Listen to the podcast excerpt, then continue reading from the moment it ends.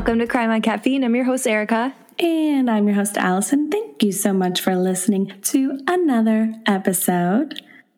okay, this is this is so weird. So we are trying something out today. We are recording remotely because I'm in Chicago and Allison is home, but I am moving in Oh a my few God. weeks. I'm so sad. So I know, I know. She'll be back. So we're She'll testing this out. I will be back. We will be doing episodes together. I might even record some video if you guys want that. Let us know because we don't know if you guys would want that, but Yeah. we're curious. We're basically just looking at each other right now on video, but we just didn't record with the video because I'm not gonna lie, we are not looking our best. No, no, you don't want to see me right now.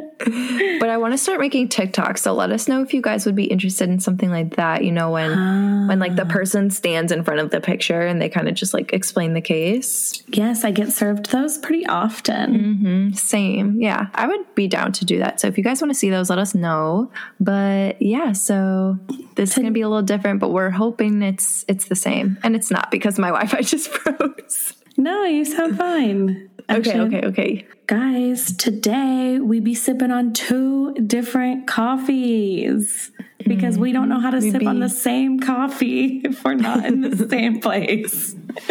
We'll plan better, but we sip in remotely today. We be sipping on, well, me, I'm sipping on a local coffee here. It's from New Port Richey, Florida. At least that's the one that I go to. It's called White Duck Espresso. And I honestly only went there in the first place because it was called White Duck and I thought it was really cool. I'm not kidding. It's literally a shack in the middle of an abandoned parking lot. That sounds like New Port Richey. Yes, but the line is always like exponentially long. It's crazy. But today I was feeling something sweet. I took a page out of Erika's book, got me a sweet coffee. I did their white chocolate macadamia nut with caramel drizzle and hooey. Yeah, I'm a little upset I'm not there because it looks really good. I'm also sipping on local coffee. I have the Chicago French Press Snickerdoodle coffee, and the packaging is really cute and tastes really good, and it's gluten free and vegan. So you should definitely get your hands on some if you live in Chicago, or even if you don't live in Chicago, you can order it offline. But I was about yeah, to say, really bring yummy. me back some. I will. I will. We just wanted to give a huge shout out to my best friend Morgan. She bought us like 16,000 coffees. And we just want to say that we love you so much because you have always supported us. And she'd be listening at work. She'd be telling people to listen. She'd be posting us on her story. She'd be buying us coffees. So thank you, Morgan. I love you. We love you. And you're amazing. We are here today for part three of Ariel Castro Cleveland kidnappings. We've never done a part three. no, this is our first three parter. I know. And I think this is my favorite part, so I'm really excited. I have been waiting for this part because I need to know what the hell is going on in this man's brain and mm-hmm. just just why, sir, why? Yeah, so we left off. So last time in part two, we had all three girls. So we had Michelle, we had Amanda, and we had Gina all staying in the house. You know, Amanda was his wife and she gave birth to his child. And that's kind of when the dynamic in the house started to change. As time went on, the rules kind of were lifted, or well, the chains were lifted figuratively and literally. But we left off with their escape on May 6, 2013, when Amanda and Jocelyn were able to get the police there and the girls were found. So today, I wasn't really planning on this being like too big of an episode. I was like, all right, we're going to talk about the court case real quick. Quick psychological profile. Didn't really think it would be a thing. But oh my God, I went down a rabbit hole of information. I kind of split it into little sections. So we have a lot to talk about today, and it's going to be wild. Getting the we go. live updates of you doing your research for this part has been so funny. She literally has been texting me like, "Okay, I thought this was going to be short, but um, I think it might be kind of long." And uh, then I found this, and then I found that. I'm excited. just just you wait me too part three here we go so the day after they were found amanda jocelyn and gina were all able to go home but michelle was way too sick so she had to stay in the hospital she was about 80 pounds at this point which when she was originally abducted, she was 130, 135. So she's 50 pounds less than she was when she was abducted 11 years prior. Oh my God. Mm-hmm. Her jaw was severely injured. She had major nerve damage in her arms, and she also had a bacterial infection that was eating away at her stomach. Oh my God. Yeah, so I'm wondering if that had anything to do with like the corn dog mustard, her being sick for two weeks, and just like her being in so much pain. I wonder if it was because of that infection. Oh yeah, I didn't even think about that. I know. And like, think of in 11 years.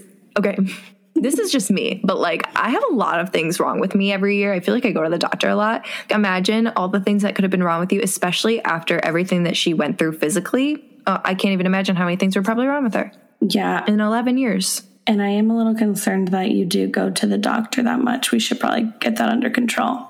Um, I have health insurance now, so we are trying. That's good. That's a start. We kind of already knew this, but they told her that she was infertile just because of how many times she'd miscarried and all the trauma that her body was put under when he forced her to miscarry. Don't really want to get into all that, but Please. she finally was, yeah, sorry, no problem.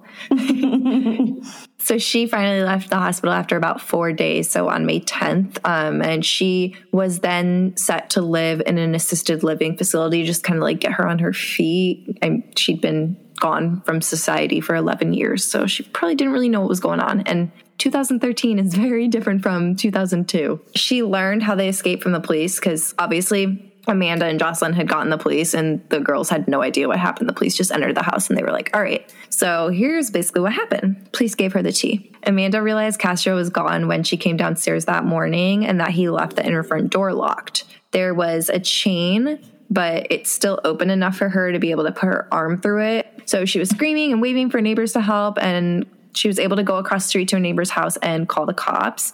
This neighbor's name was Charles Ramsey, and he's famous because of this, and he wrote an entire book over this. An entire book. really? Go read it. Great man. So, this is where we're going to insert the 911 call. Cleveland 911. You need, Hello, please. Help me. I'm Amanda Berry. you need police, fire, or ambulance. I need police. Okay, and what's going on there? I've been kidnapped and I've been missing for 10 years and I'm, I'm here. I'm free now. Okay, and what's your address? Uh, Calling me from. huh? Looks like you're calling me. From, I can't hear you. it looks like you were calling me from. The street. I'm using the phone. Okay, stay there with those neighbors. Talk to the police when they get there. Okay. Uh, Okay, talk to the police when they get there. okay. Hello? Yeah, talk to the police when they get there. Okay, all right. I'm my right now. I We're gonna send them as soon as we get a car open. No, I need them now before he gets back. All right, we're sending them. Okay. Okay, I mean, like, Who's the right guy? now. Who's the guy you're uh? Who's the guy who went out? Um, his name. All right, how old is he? Uh, he's like 52. All right, and uh, Steven, I'm Amanda Berry. I've been on the news for the last 10 years. okay, I got I got that With here. I already. And uh, you said what was his name again? And is he white, black, or Hispanic? I'm Hispanic? What's he wearing? I don't know because he's not here right now. That's when why he got left, away. when he left, what was he wearing? Sweetheart, it's okay. What? All right, the police are on the way. Talk to them when they get there. Okay. Huh? I need, okay. I told you they're on the way. Talk to them when they get there. Okay. All right, okay. Thank you. Bye. So, the police found Castro in a McDonald's parking lot. Shocker. This man and his McDonald's. It's all he eats, all he knows. He made pasta like one time though. His family had no idea what he'd been doing for all these years. He they arrested him and he was with his two brothers, so they arrested them too, even though they had no idea what was going on. So they were cleared. So this is kind of Mich- what Michelle thought about, you know, them being able to escape and him kind of getting lazy with locking them up. But she said, in hindsight, I think the dude wanted to get caught. His whole world was crumbling. He lost his job. I could tell he was fed up with his life, which we kind of talked about that last episode. It was so true. He literally had nothing at this point. No job. And I was reading some things, uh, some notes from his attorneys and things like that. And they were just talking about how he was kind of coming to terms with the fact that he couldn't really hide this from baby Jocelyn for very much longer. She was getting older. She was going to understand what was going on. And like, he couldn't hide her from the world. There was no way he would be able to go on with this. I don't even know how he kept it this long with how many, know. like 11 years. How, how in the freaking world? 11 years and how many times did the police come and not do anything? That's what I'm saying. Why? Why? It just makes me so mad. So mad. But he was charged with four counts of kidnapping and three counts of rape originally. And they were like, mm-hmm. in July of 2016, he pled guilty to 937 crimes, which included rape, assault, and murder. He was given life in prison with no chance of parole, plus an extra thousand years, you know, just in case he keeps kicking. In case he decides all that McDonald's is like making him immortal somehow. So he tried to use that same guilt trip that he used on the girls. Like he was saying, I was addicted to porn. I was abused as a kid. It's not my fault. Um, he even said in court, people are trying to paint me as a monster, and I'm not a monster. I'm sick. No, you're a monster. You're fine, and we don't feel bad for you. And pardon my French, but fuck off. yeah, yep, yep. I wholeheartedly agree with that statement. And he also tried to say that the sex was consensual and that there was, quote, harmony in the house. No, no, no, there wasn't. The level of delusion, I don't understand. That's also such a slap in the face of those girls. Right?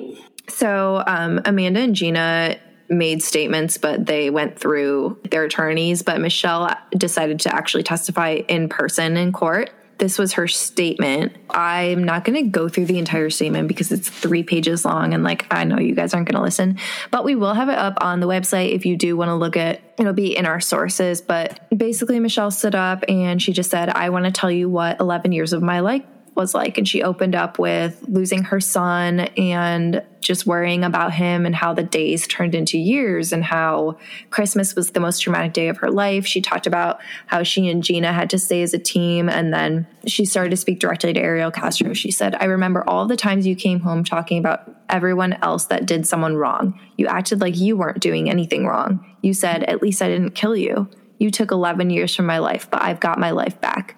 I spent 11 years in hell. Now your hell is just beginning. I will overcome all that happened, but you're going to face hell for eternity. From this moment on, I am not going to let you define me or affect who I am. I will live on, but you will die a little more inside each day as you think of those 11 years and the atrocities you inflicted on us. What does God think of you hypocritically going to church each Sunday and then coming home to torture us? The death penalty would be the easy way out. You don't deserve that. We want you to spend the rest of your life in prison. I can forgive you, but I'll never forget. With God's guidance, I'll prevail and help other victims who may have suffered at the hands of another. So, Amanda's sister gave her statement, and then um, Gina's cousin gave her statement. And then there were a few other statements from the attorneys and their families, and obviously very emotional. But I think it was definitely really good that Michelle was able to face him in person, and everything that she said was spot on. And I like the part where she called him out for going to church. I Drag him. screaming out. Like, I'm over here like, oh my God, yes, read him. Go off. Okay. She read him to Phil. That was probably a great moment being able to say those things to him. Unfortunately, this dude was just gonna continue being the worst possible human being, if you want to call him that, on the face of the earth because one month into his sentencing, he committed suicide. He was found hanging in his cell from like his bed sheet with his pants down at his ankles. There was a lot of speculation regarding his death, which we will get into but we're just going to talk about a couple other things first. Um, I'm sure you guys have some questions about Joey. I feel like that was like the biggest question. Um, he had been adopted by a great family when he was four. Um, unfortunately, they weren't ready to have Michelle see him yet. I don't really know what's going on currently, but they sent her, she wrote them letters and they sent her like some pictures and things like that and kind of like a letter like explaining. And she was totally cool about it. She totally understood. And she was just really happy that he was given a great life. Oh, I'm glad that he has a good life, but I really want them to be able to see each other again. That's like all she wanted. They sent her pictures of him with sports equipment and she got to see how like athletic she was and she was so excited just to kind of like see you know what he was into because she only was with him until he was two and a half so it's not like he developed personality or anything yet I think it was bittersweet for her. So, the House of Horrors, which is what they called Ariel Castro's home, was torn down on August 7th, 2013. They found $22,000 in cash that he had stored away in the basement. For what? McDonald's? He was saving. He was Two for budgeting. two for three McDonald's. They found so they found that money. Uh, they offered it to the girls, but all three of them turned it down, and they asked for it to be put towards improving the neighborhood, which is awesome. That's awesome. And uh, Michelle was talking about how she just would have felt so dirty taking that money, which I totally understand. So I think it definitely went to a great purpose. So, as for Michelle's other family members, she did not hear a thing from her father after getting out, and not in like a bad way, but in like a she did not know where he was. She didn't even know if he was alive. As for her mother, mm, mm, I have things I want to say, but I was about to say, do I even want to know? all I gotta say is not a fan of her mom. Her mom was kind of while Michelle was missing, her mom was going to the press and pretty much lying about Michelle's childhood and trying to s- say that it wasn't what it was, which we all know what it was if we listen to part one. If you haven't, go listen.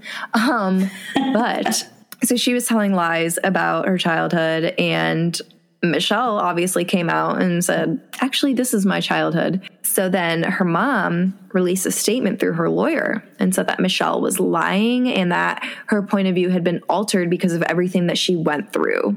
No, I hate her. So messed up. So, like, obviously, while Michelle's missing and she was saying that she had this great childhood, she's like pleading, pleading for her to come home. Like, sister, you did not care about her ever. Like, you just want your your little moment in the press. So Michelle does not speak to her to this day. That's messed up. Well, they shouldn't speak because she doesn't deserve that relationship with her daughter. So, this is the part that you were waiting for. We are going to get into the background on the dude, Ariel Castro. So, he was born on July 10th, 1960, in Puerto Rico to Pedro Castro and Lillian Rodriguez. They weren't there for too long. While he was in Puerto Rico, he was sexually abused and raped by a neighbor who was nine years old, and he was five years old. So he never reported the abuse, and it lasted for about a year. His parents divorced, and he and his mother and his siblings moved to the United States when he was six. So, literally, right as the abuse stopped. I'm pretty sure the abuse stopped because he moved. They first moved to Pennsylvania before settling in Cleveland, where Castro's father and other family members lived. He was physically abused by his mother. So, hey, apple doesn't fall far from the tree. I was about to say. So, he graduated from Lincoln West High School in 1979. He was a below average student, got poor grades. He was suspended in middle school for touching a girl's breasts. That's assault, And brother. it is it's assault, brother. He was teased a lot in school and was often in trouble for fighting. There's a part in Michelle's book where he opens up to her about why he was teased, and we might have touched on it, but this was also his reasoning for why he was racist. Oh God. Um, I don't want to mispronounce anything because I know people get really, really upset about that. And I don't want to act like a teenage girl. So I'm going to look up the pronunciation and be right back. Damn, called out. We did get a one star review because we openly don't know how to pronounce things, which I don't find as a We always flaw. look it up though out of respect. And we always say we don't want to mispronounce this out of respect. Literally. Then whoever left the review had the nerve, the gall, the audacity to say that we had the commentary of teenage girls. Mm-hmm. My brother, I am 28 years old. I'm 25, but I absolutely resonate as a teenage girl. You think I'm a teenage girl? Then so be it. I am young. So, so um, anyway, Castro met his girlfriend Grimilda Figueroa. He met her in the 80s and they moved into that Seymour house in 1992. So this is where things got really bad. He started beating her, breaking her nose, ribs, arms, and causing a blood clot in her brain that ultimately led to an inoperable tumor. no. Yeah. That's so bad. So even after they did surgery on her brain, like to see if they could do anything about it, he would still hit her in the head.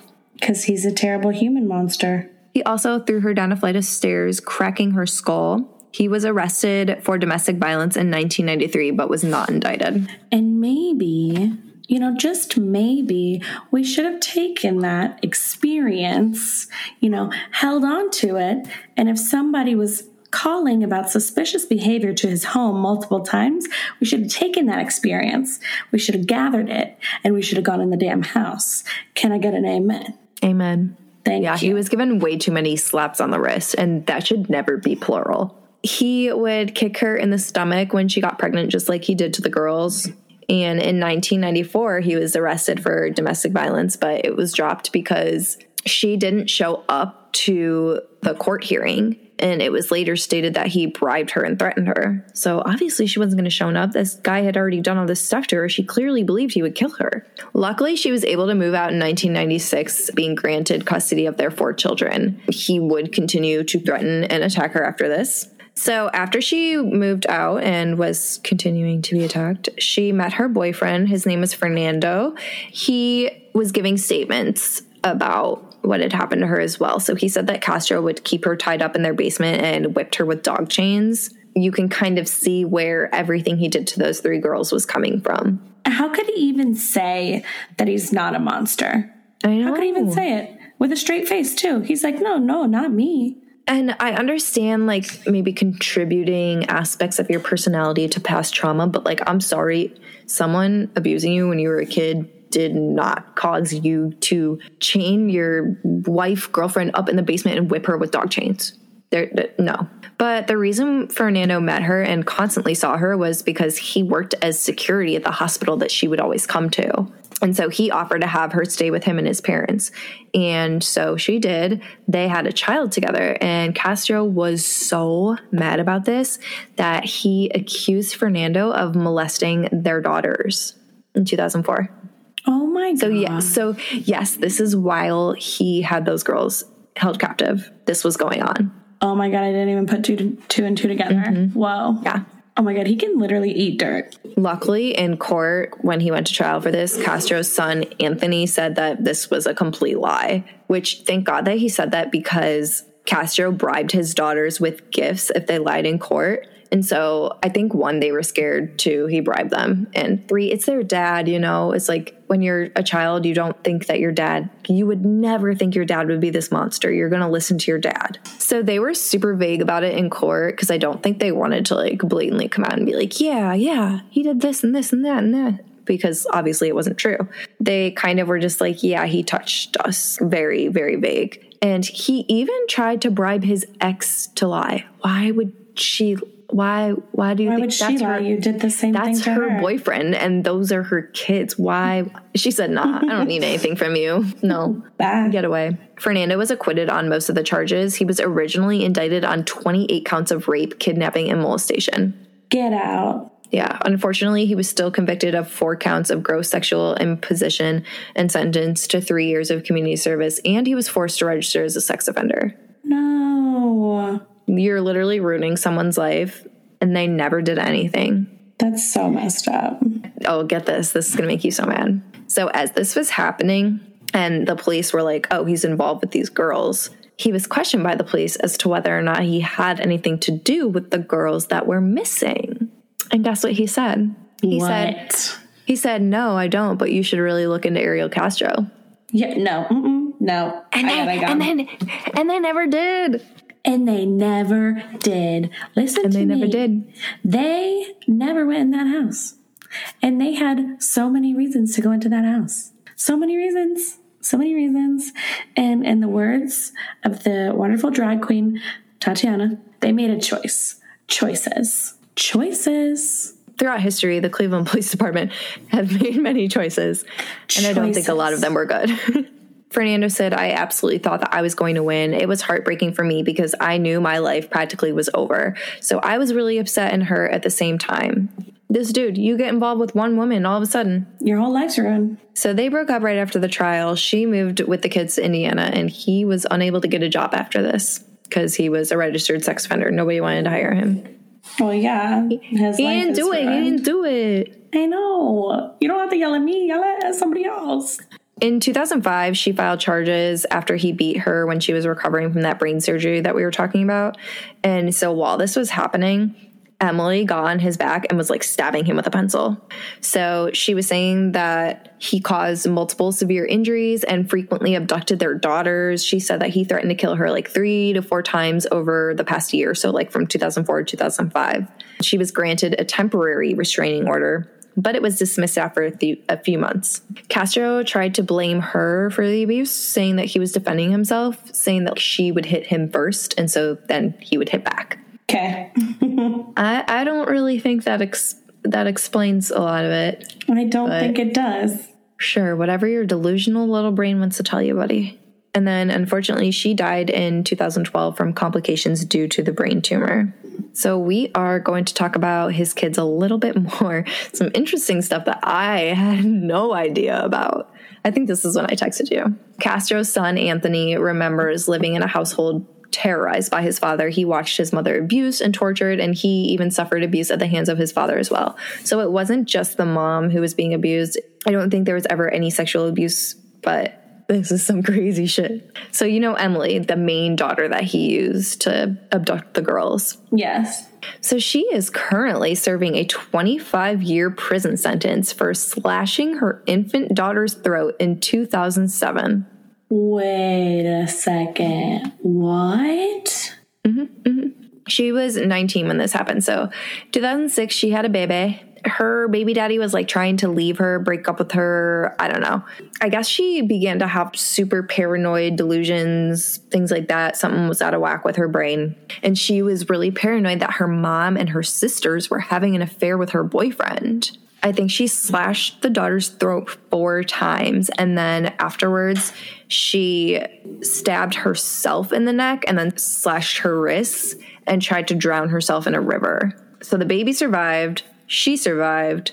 And then at the trial, her mom testified saying that, you know, she'd been super paranoid and had paranoid thoughts lately. And so Emily tried to use the insanity plea, but she was found competent to stand trial. She was found guilty, but mentally ill in 2008 because she had a history of depression and being inconsistent with medications, which inconsistency of taking those medications is probably what was causing the psychosis or the paranoia. Any, I don't know if she was having psychosis when this happened, but clearly she was very paranoid. Um, so Emily said that he never abused her or this or her sisters, and he was super protective, weirdly protective. He was always insisting that they cover up, and he even made them wear underwear when they showered. Okay. And I'm like, is that for you or is that for him? He I- wasn't protective. He was a fucking weirdo. His other daughter, Angie, also recalls accounts of Castro's shadiness. He would never want to go on family vacations because he wouldn't want to leave his house, obviously, because he has some girls up in it. He wouldn't let the girls see their childhood bedrooms in the house. And they were just like, okay, it's probably just because he's super messy and gross. It's his man cave, whatever. She also recalls him playing music very loudly when she was there. Because remember, he would do that when he had guests over. So that, yeah. So that's really freaky, just them knowing like they had been in the house and all of these things were going on with their family. Meanwhile, he's holding three girls hostage in his in his home, in the home that they used to live in as a family. I'm so, So- shook. Everything that you just said, I'm s- trying to process it. I know. I had no idea, and I'm glad I found it in my research too because like that's so crazy. I am not well. No. Okay, so let's get into everybody's favorite part, the the psychological profile and the mental health of the dude, Ariel Castro. So here are the key characteristics of Ariel Castro and his behavior. He's what is referred to as a batterer. He's a sexual sadist. He's a sociopath, and he also exhibits uh, characteristics of antisocial personality. I'm gonna take you guys through my research because I did the dang thing on Google Scholar, you know. Hey, we being scholarly up in here. Dr. Paul W. Reagan is the medical director of New Life Lodge, a drug and alcohol treatment center in Burns, Tennessee. He was the one who was speaking about batterers. So this was talking about how men, who are 90% of the cases, who are bent on the total control of a woman using psychological and physical abuse, they're the ones who are termed batterers. Okay. So this isn't just like, you know, battery. This is like the act of using psychological and physical abuse in order to control women. There have been many studies on batterers looking at the presence or the absence of drugs and alcohol, if the violence is intrafamilial or if it extends beyond the family, the presence and absence of criminality, so committing other crimes, and the presence and absence of psychopathology, including personality disorders. Just want that to paint a picture. There's a lot that goes into it. And obviously, there's a lot that goes into Castro's pathology. So we see him evolving from intrafamilial battery of his wife to the control and tortures of the girls outside of his family. Clearly, it's starting within the family. He's gaining that confidence. He's like, this isn't enough for me. I feel like I'm competent enough to move on. I can gain control of these people. It'll be more fun for me. It'll be more exciting. This can be explained by sociopathy, his use of charm to lure the girls into his vehicle, and the knowledge of how to break each girl down psychologically and physically. I mean, he knew exactly how to break Michelle down. He was telling her all the time, You're ugly. You have no one. No one cares about you. No one's looking for you. And obviously, this did hurt her because she knew it was true, but she was strong enough to know better than to let him know that that was hurting her. So I think that's why he hated her so much. Male batterers often grow up in violent, abusive homes, which was the case for Castro. Like we talked about before, he recalls being abused by his mom and he was raped for about a year while living in Puerto Rico. The lack of care he was given as a child prevented him from developing a healthy, mature adult ego. So he was left with an impaired sense of self and feelings of low self esteem and adequacy, convincing himself that he'd be unable to attract a mate without physical force and manipulation. This, combined with his lack of empathy or remorse, his violent tendencies, and his anger issues, led to his horrid crimes and abuse of the women in his life. Though his crimes against these three innocent women are crimes so beyond these characteristics that they may warrant another diagnosis or reasoning entirely including a personality defined by sadism. So, Dr. Paul Reagan was kind of trying to say that what he did was so bad that it's a category beyond being a batterer. And they were saying that his personality, like he had a disorder that was literally based upon sadism. So last time I checked the DSM, that wasn't a thing. But that's what they're saying is that this is so different and so beyond what they've seen that this whole disorder is characterized by this. He also said that his ability to be completely normal and give off no indication of his wrongdoings in the public eye was a clear characteristic of his antisocial tendencies. He was going to work, he was doing the thing, he was having all this stuff going on with his family. Like he had like a he was band. still doing this. He Yeah, had a he had a bunch of shit band. going on. He had so much going on. So that's just insane to think about. He did meet with a few psychologists throughout the trial and while he was being held in prison. He told one of them that he had suffered with depression and headaches with disorientation and confusion in like the 1980s. He was never diagnosed with any mental illness, so whether or not that's true, there's no official diagnosis, and he said it was only in the 80s. Dr. Mark Levy said, though his attorneys claimed Castro had undiagnosed mental illness that was responsible for his crimes, Dr. Levy said that he did show signs of sociopathic behavior. He said, it's a rambling denial of responsibility, even though he takes responsibility. It's a failure to appreciate the breadth and depth of his crimes. It's a lot of rationalizing, including the convenient, I'm addicted to porn, which, you know, that's his reasoning. Yeah. He seems very concerned about his image. His whole identity is under attack, and part of his way of defending himself is to deny the most horrific acts to dissociate himself from him. This to me is so clear in the ways that he downplays the kidnappings and the abuse and tries to paint a picture of this family that he created. That's dissociation in itself. That's just insane to me. It's even apparent when he's referencing his abuse of his ex when he tries to deny and change the story, saying that he was defending himself from her. This dude has no grasp on reality whatsoever. But Levy said many, many people in prison have the diagnosis of antisocial personality. They're people who have limited, if any, conscience and are very narcissistic. They see the world through their own eyes and have an exploitive view toward interpersonal behavior. The kinds of statements he's making are antisocial. He won't take ownership. He's paying lip service to an apology. Everything is self serving and self gratifying. He also pointed out that Castro referring to the girls as victims is another way of dissociating himself from the crimes.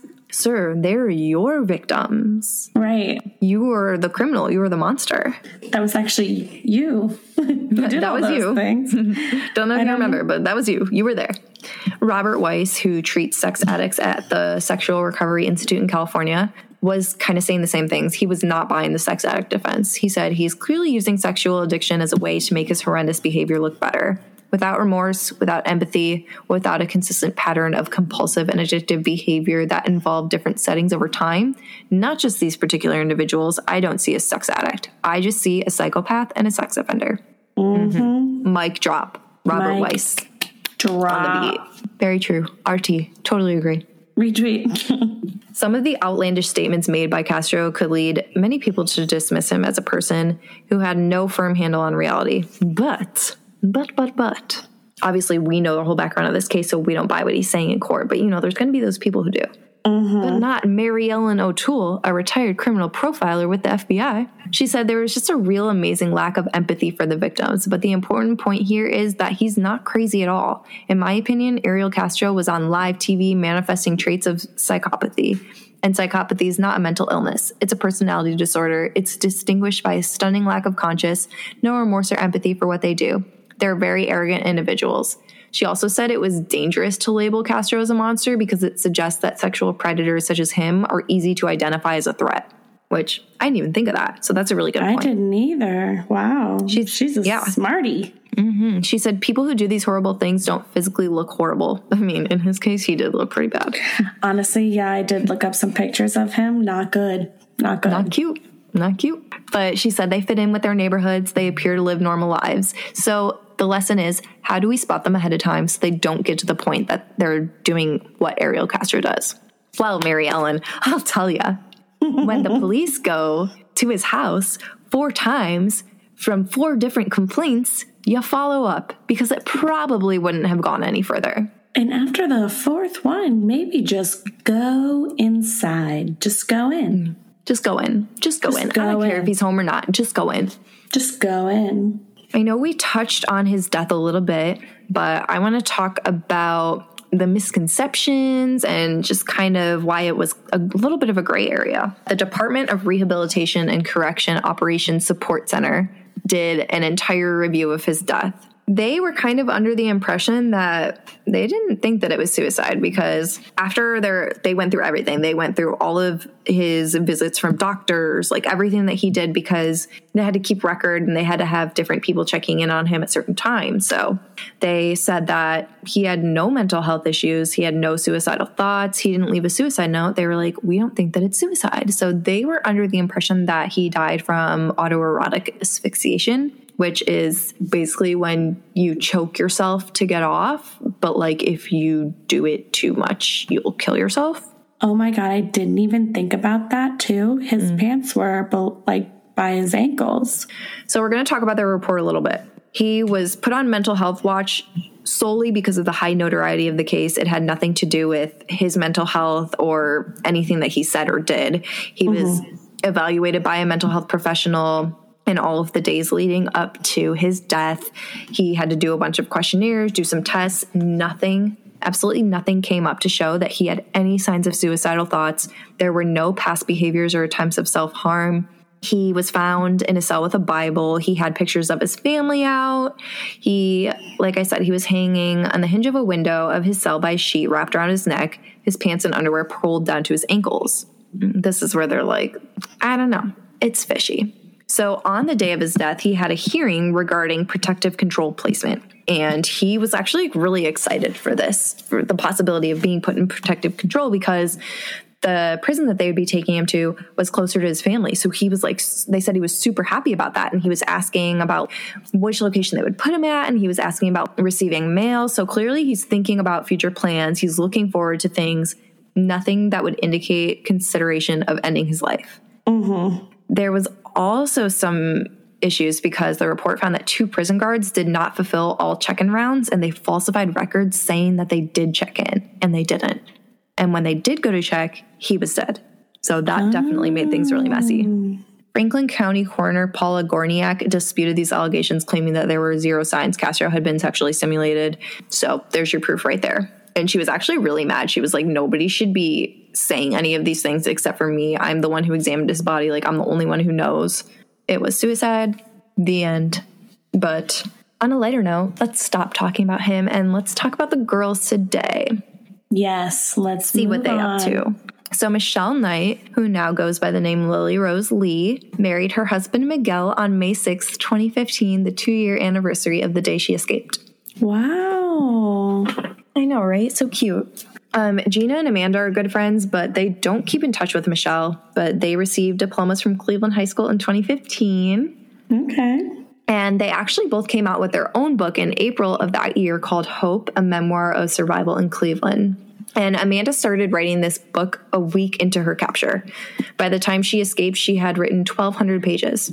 Wow. That's mm-hmm. wild. She would keep tallies of how many days she'd been there, as well as how many times he'd raped her, in hopes that if the police ever did find them, they would know how many charges to hit him with. Dang. Right. She wanted revenge. She says facts. I know, good for her. This is where I want to discuss the dynamic between the three girls. Amanda talked about it at the end of her book. She said it's tougher between her and Michelle and that they're very different people and life is taking them in different directions. She said she'll always have a bond due to what they experience and she wishes her happiness. And Michelle kind of touches on this too in her book. She said pretty much the same thing. You know, just life was taking them different directions. She wishes them the best. Amanda and Gina go into serious detail about the brutality, the abuse, how they felt. There was one point where she said, He seems angry, like he wants to hurt me as much as he can. I'm screaming and crying and beating him back, but it's useless. I'm crying and bleeding. I've been terrified he would do this. I want to die. I tried to cover myself with my clothes. We got to celebrate, he says, standing up and pulling his pants back on. That was your first time. That is absolutely horrifying. So messed up. Horrifying. That is disgusting. And I feel sick. so messed up. But she was talking about how something that he did was he would kind of like pit the girls against each other and make them hate each other. Michelle really didn't touch upon this in her book. I don't know if maybe she saw things differently or she just didn't want to talk about it she didn't want there to be like any bad blood. But the girls did an interview with People, and Gina said, I think we did like each other at one point in the beginning. Castro played mind games with them so they wouldn't trust each other. She said, Toward the end, me and Amanda started to open up and talk, and we became friends. Michelle and Amanda were struggling because I think Castro was playing them against each other, so I think they never got along. And something I had to mention was in this interview, they talk about how the three of them would watch Vampire Diaries every week, and then they would spend two hours after each episode discussing what would happen next week. Oh my God, they're just like us. I love that for them. I want to know. I want to know what they said. But um, Gina discusses the multiple depressive episodes she battled during her kidnapping, and Amanda discusses the complexity of her relationship with Castro. I know we talked about how we were surprised that none of the girls had Stockholm syndrome, and I would say that Amanda. I don't think any of them had it, but Amanda definitely had like the closest thing. I think she was more confused than anything, but if she'd been there longer, it probably would have happened. Yeah. But she said that because you know he referred to her as his wife, um, she got so much different treatment. It was confusing for her because he was still torturing her and abusing her at the same time, but at the same time he was like, "Oh, you're my wife. You know, I like you. I don't like them. Whatever." She definitely experienced some conflicting emotions when it came to him. She's jealous when he has sex with the other two women, and she said that she was just appalled at her jealousy and she said she needed his hugs and their intimate talks but then at the same time she like fantasized about killing him. And i really just think it stemmed from like attachment. There was nobody else. And you know he wasn't showing the other girls any love so there was nothing for them to be attached to. But just like that little bit of love he was showing amanda was what was messing her up. Yeah. so as you can see her feelings toward him were very different from the other two girls very conflicting. She discusses one thanksgiving where she got him she like convinced him to go out and buy food so that they could have like a traditional thanksgiving dinner together. She said god i miss that feeling of being home on a lazy happy holiday watching him sitting there with us smiling and content. It's suddenly so clear to me. He wants that feeling too. He wants that perfect little family he never had. He's created his own world and he doesn't realize it's fake I feel sorry for him. I'm grateful that he went out of his way to make us happy. I've never felt closer to him than I do at this moment. And that just like breaks my heart. Like Yeah. how conflicted she was. And also, he's the father of her baby. So that's got to complicate it even more.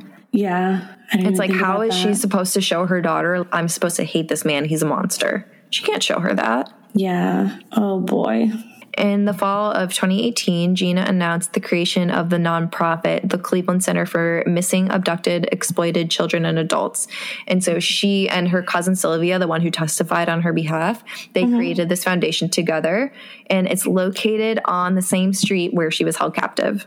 Wow. We'll link the website under our sources on our website. But in the same year, she became an ambassador for Northeast Ohio Amber Alerts, which was really cool. Yes. Um, similarly, Amanda Berry began working with the U.S. Marshal Service for its initiative Operation Safety Net, where together they were able to locate 35 missing or endangered children in one month.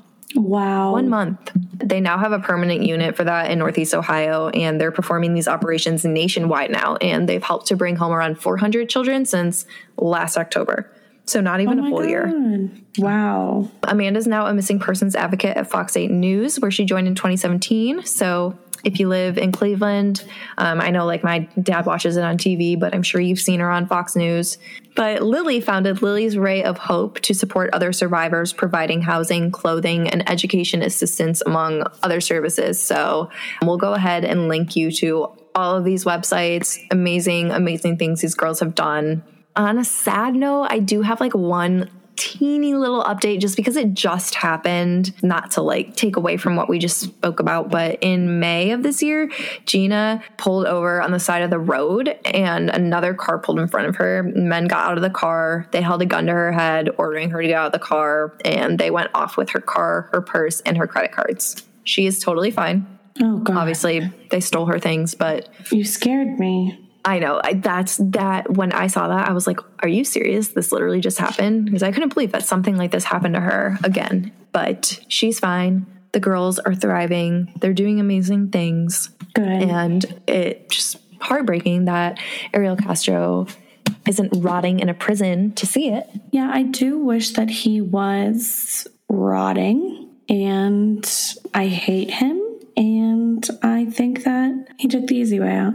I know. And I'm sure that's really hard for the girls to come to terms with. You made us stay in this hellhole for 10, 11 years, and you couldn't even last a month. Yeah, he made them suffer in confinement. And the minute he was put in confinement, he couldn't handle it. So, mm-hmm. In order for them to move on and be okay with their lives, they have to find some sort of peace.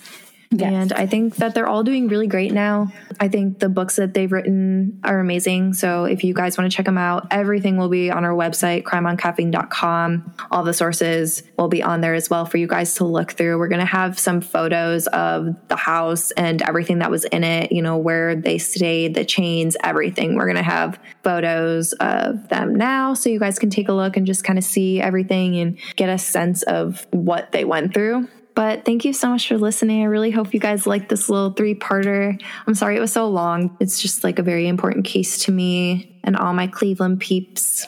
Thank you guys so much for your continued support. We are loving seeing all of you post us on your stories and the reviews you guys leave. Makes us so happy and it makes us want to continue doing this, of course. So if you haven't already, make sure to follow us on all of our social medias. It's just Crime on Caffeine for Facebook, Twitter, Instagram. And then if you want to go to our website, again, it's just Crime on Caffeine.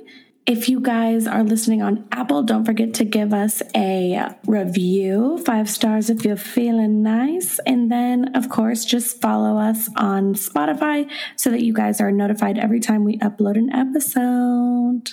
We're in the process of getting like some stickers, some cards made. If you guys would be interested in anything merch wise at any point, I really want to make coffee mugs. So And I've already let thought of a few different things that we can do for merch. So if you guys just go ahead and let us pop off real quick, we'll get you some merch. but you need to keep sharing and putting us on blast and telling your friends and telling your coworkers and telling your family because it helps so much. And we appreciate you guys for all that you've done to help support us. And we love you. So thank you